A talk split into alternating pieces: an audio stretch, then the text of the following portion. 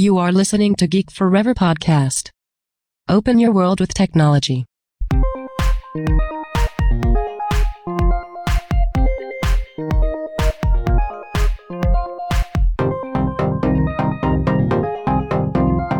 This is Geek Life. Better life for more happiness and success.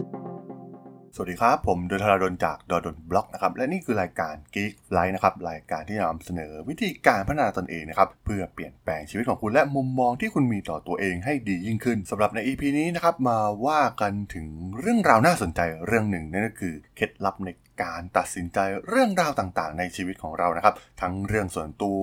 เรื่องการทำงานนะครับ จะมีเคล็ดลับอย่างไรนะครับ ที่ทำให้เราสามารถตัดสินใจเรื่องต่างๆ ได้อย่างชาญฉลาด และรวดเร็วมีประสิทธิภาพมากยิ่งขึ้นนะครับ ต้องบอกว่าการตัดสินใจต่างๆ ในชีวิตเราเนี่ยค่อนข้างมีผลกระทบต่อชีวิตเราอย่างชัดเจนนะครับ เรามีการตัดสินใจทุกวันทั้งวันนะครับ ไม่ว่าจะเป็นเรื่องการต้องไปทานอาหารกลางวันที่ไหน หรือวิธีการในการที่เราเดินทางไปทำงานนะครับ หรือเรื่องใหญ่ๆอย่างในธุรกิจของเราที่ต้องตัดสินใจ ซึ่งอาจจะส่งผลกระทบต่ออีกหลายเรื่องราวในอนาคตของเราได้ แน่นอนนะครับว่าเราต้องกำจัดความยุ่งเหยิงความวุ่นวายในชีวิตประจำวัน เพื่อให้ตัดสินใจสิ่งสำคัญสำคัญเนี่ยได้ดีขึ้นและเร็วขึ้นนะครับ ซึ่ง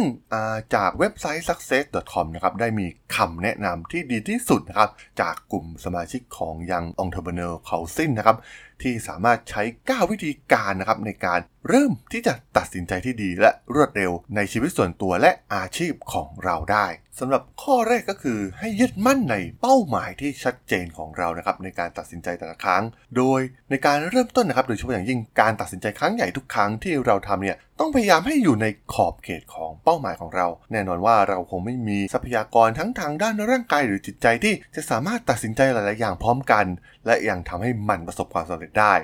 ดังนั้นเนี่ยจึงควรถามตัวเองเสมอนะครับว่าทางเลือกใดที่จะนำเราไปสู่เป้าหมายของภารกิจนั้น ๆ ได้ดีที่สุด จากนั้นควรเลือกทางเลือกที่เรียบง่ายที่สุดสำหรับข้อ 2 ก็คือ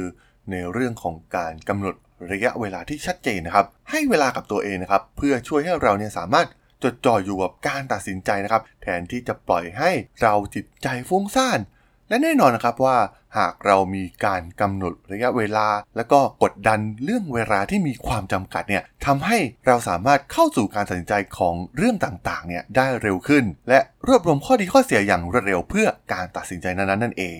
ข้อที่3นะครับเป็นสิ่งที่ค่อนข้างสำคัญก็คือ หลีกเลี่ยงความเหนื่อยล้านะครับในการตัดสินใจ แน่นอนนะครับว่าความเหนื่อยล้าความอ่อนแรงของเราเนี่ยอาจจะทำให้เราตัดสินใจได้ไม่มีประสิทธิภาพ ซึ่งการตัดสินใจเล็กๆน้อยๆในแต่ละวันเนี่ยทำให้ความสามารถในการโฟกัสในการตัดสินใจเรื่องใหญ่ๆของเราเนี่ยลดลงไป พยายามจัดระบบในการตัดสินใจเล็กๆน้อยๆนะครับเพื่อที่จะได้ไม่ต้องเสียแรงกับเรื่องเล็กน้อยมากจนเกินไป เมื่อต้องตัดสินใจเรื่องสำคัญ ก็ควรพร้อมที่จะให้ความสนใจกับมันอย่างเต็มที่สำหรับข้อ 4 ก็คือ ให้ควบคุมสิ่งที่เราสามารถควบคุมมันได้ แน่นอนนะครับว่าในบางประเด็นเนี่ย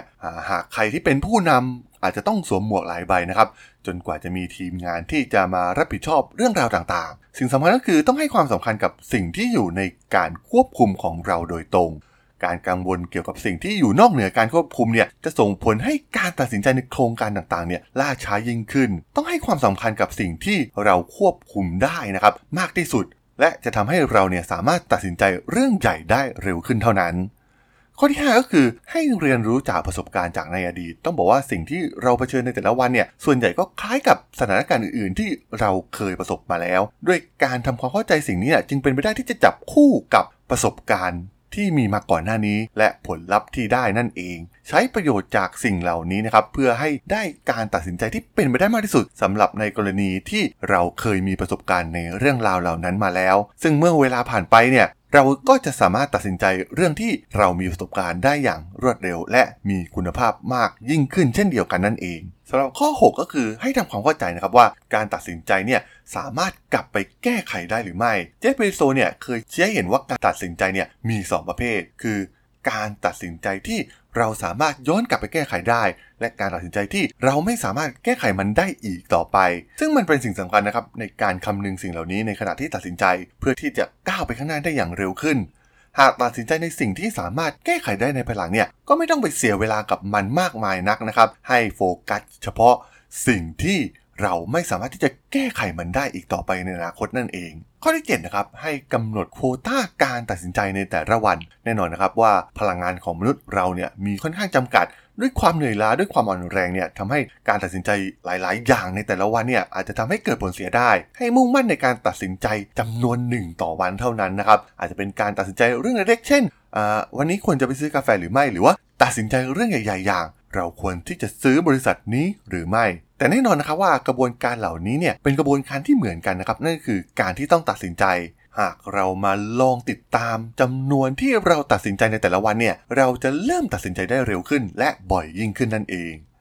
ข้อแปก็คืออย่าปรึกษาคนจำนวนมากเกินไปนะครับ ต้องบอกว่าในหลากหลายงานเนี่ย อาจจะมีเพื่อนร่วมงานนะครับที่มาแนะนำเรามากมายนะครับ ให้